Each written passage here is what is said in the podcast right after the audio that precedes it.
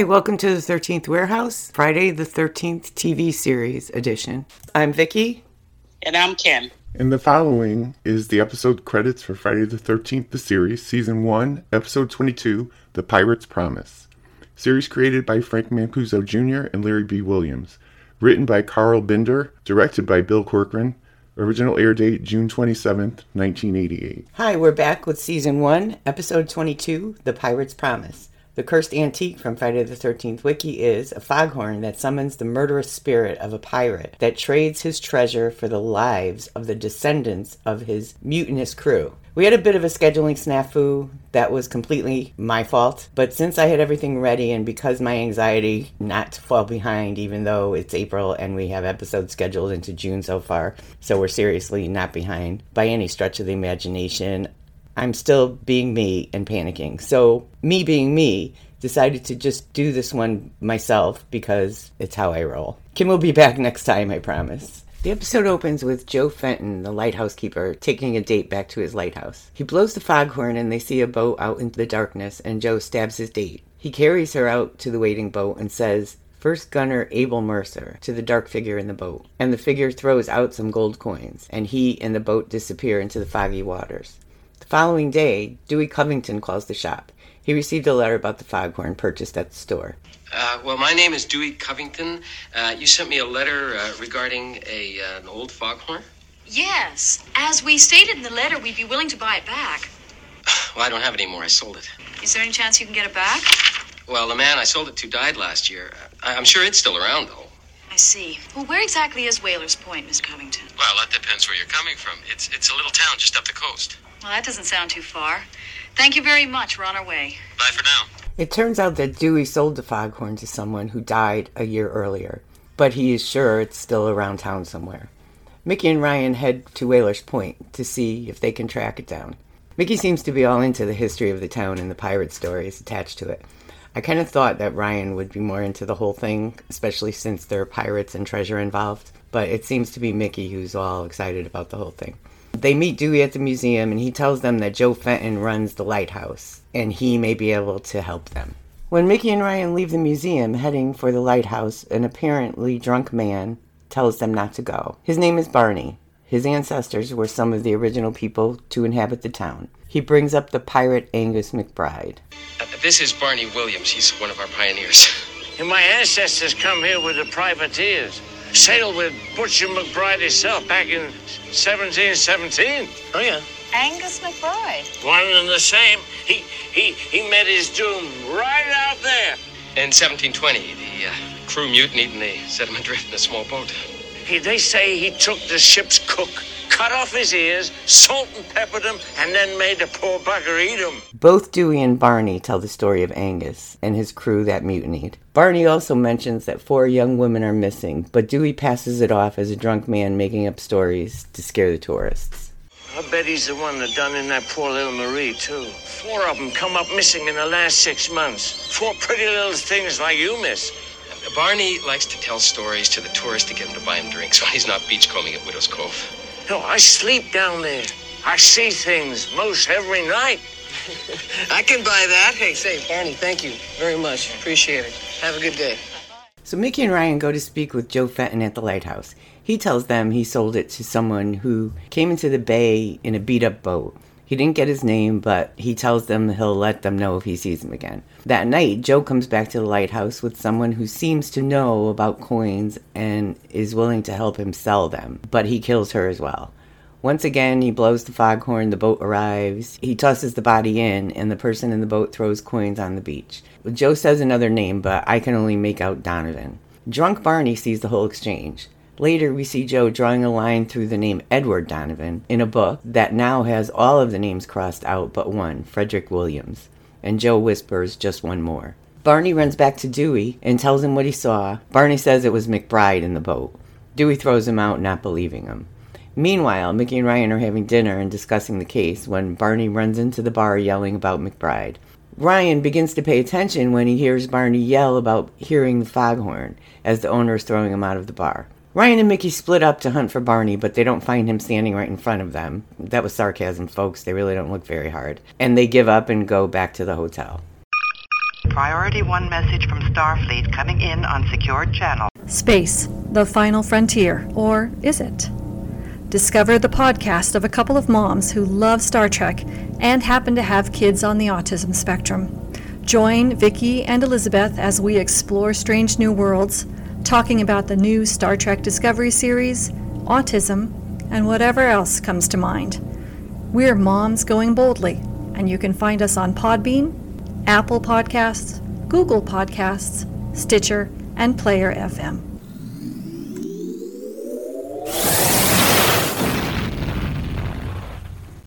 Hey, Doug Gramley here from Yeah, That Can't Be Good. Please join Kim, Vicky, Skip, and myself over at Yeah, That Can't Be Good for an episode by episode podcast of all things Eureka. You can listen at eurekarewatch.com on Apple Podcasts, Podbean, or wherever you get your podcasts.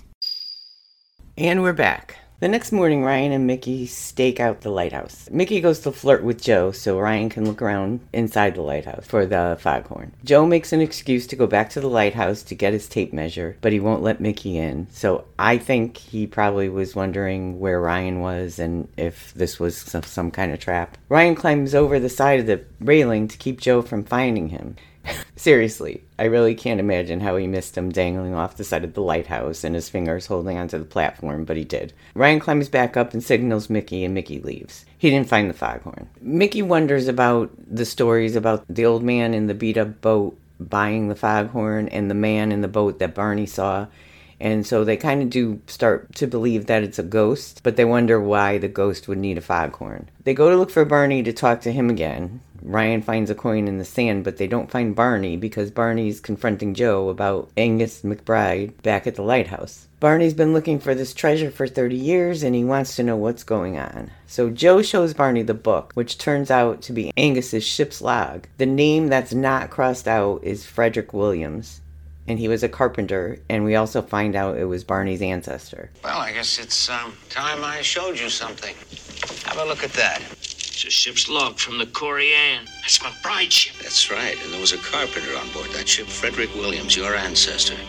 I know. McBride gave me these. They rightfully belong to you. Where's the rest of them? I want to see McBride. I can understand that. I'm sure you've got a lot to talk about. First, we're going to call him. So Barney wants his share of his family's treasure. So Joe brings him upstairs, blows the foghorn, and brings Barney to the boat, still alive. But Joe kills him with an axe. Joe thinks this is the last kill, but the pirate tells him there's one more, but he doesn't tell him who it is. So, right here, I was kind of thinking that Joe was going to turn out to be the last descendant, so he wasn't ever going to get the treasure he was waiting for. So, Ryan and Micki take the coin to Dewey, who is sure it's part of the missing treasure. Dewey looks up the history of the ship that was sunk with all of its gold by McBride's ship. The mint registry matches. Look, uh, this is an informal history of the Corian, McBride's ship. Uh, crew list, provisions, prizes, uh, prizes taken. Here we are. The Santa Ynez, laden with Spanish gold, went down with all hands off this coast, sunk by the Corian. And uh, see the mint registry? Identical. Yes, but I can't get over the condition. It's as if it came from the mint yesterday. So Micki and Ryan read the list of the ship's crew, and Micki asks Dewey if the missing women were descendants of McBride's crew. Dewey checks the crew list and says that yes, they all are. Yeah, look at these names. Forster, Rice, Heatherton, all the crew of the Corian.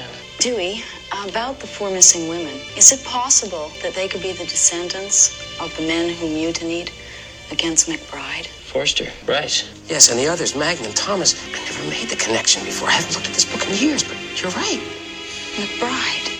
So Ryan leaves to find Barney, and Micki goes to the Hall of Records to search for the names of other crew members. So after Micki and Ryan leave, Dewey realizes that Barney is the descendant of the Frederick Williams listed in the book. He rushes off. Meanwhile, Joe is frantically going through his book to try to figure out who the one more is. And again, I was still convinced that it was him. I'm not sure how it would have worked out or played out, but I really believe that at some point he'd discover that he was the last descendant. Ryan is at the caves looking for Barney while Micki is looking through the records at the town hall. She finds something and says, Oh my god.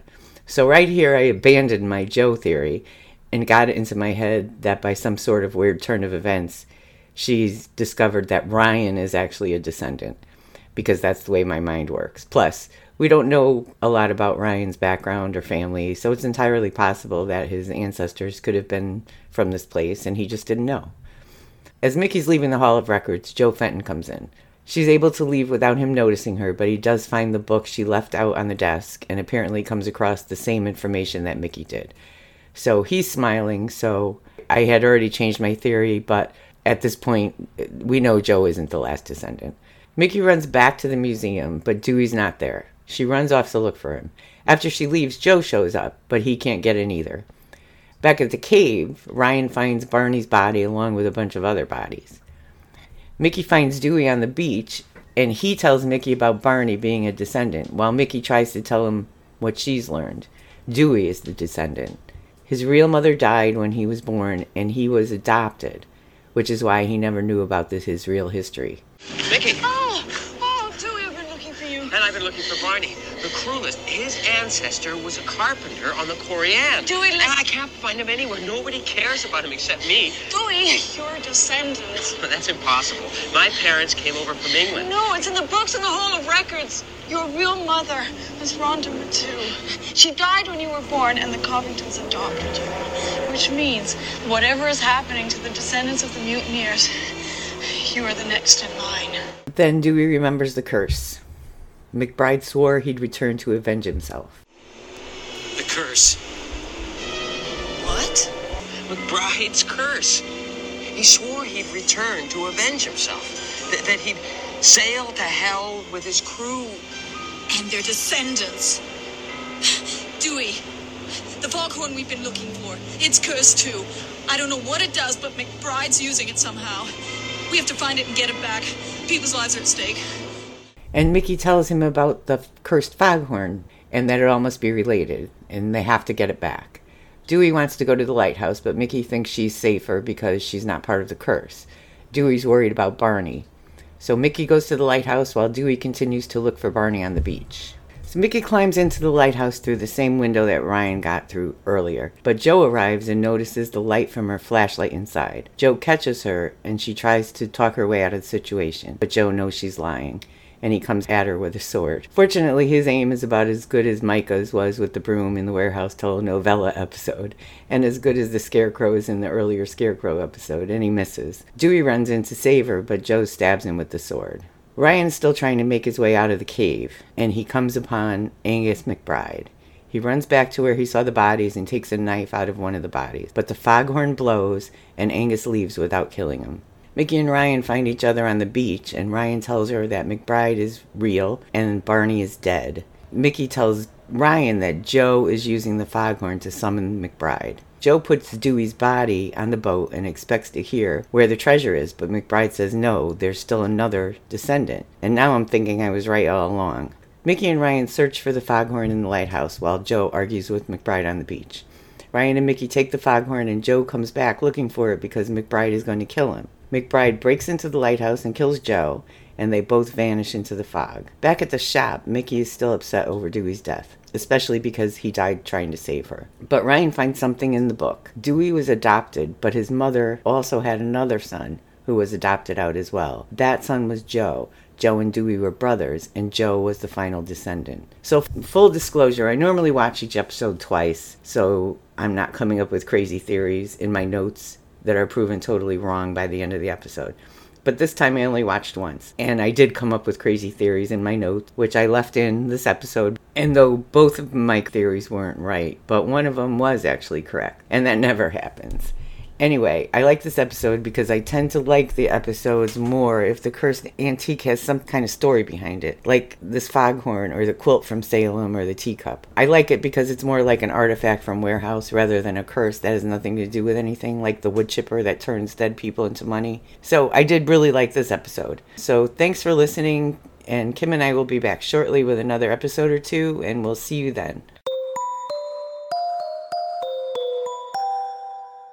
This is Doug reminding you to follow us on Facebook at facebook.com backslash 13th Warehouse, on Twitter at Eureka Warehouse, and on Instagram at Eureka underscore Warehouse. You can listen to the 13th Warehouse on our website, the13thwarehouse.com, on Apple Podcasts, Stitcher, Google Podcasts, or wherever you get your podcasts. Theme music for the 13th Warehouse, Friday the 13th, the series edition, Suspense Night, provided by Anton Kornienko. Pixabay user 147-98912. Free for personal or commercial use. See you next time at the warehouse.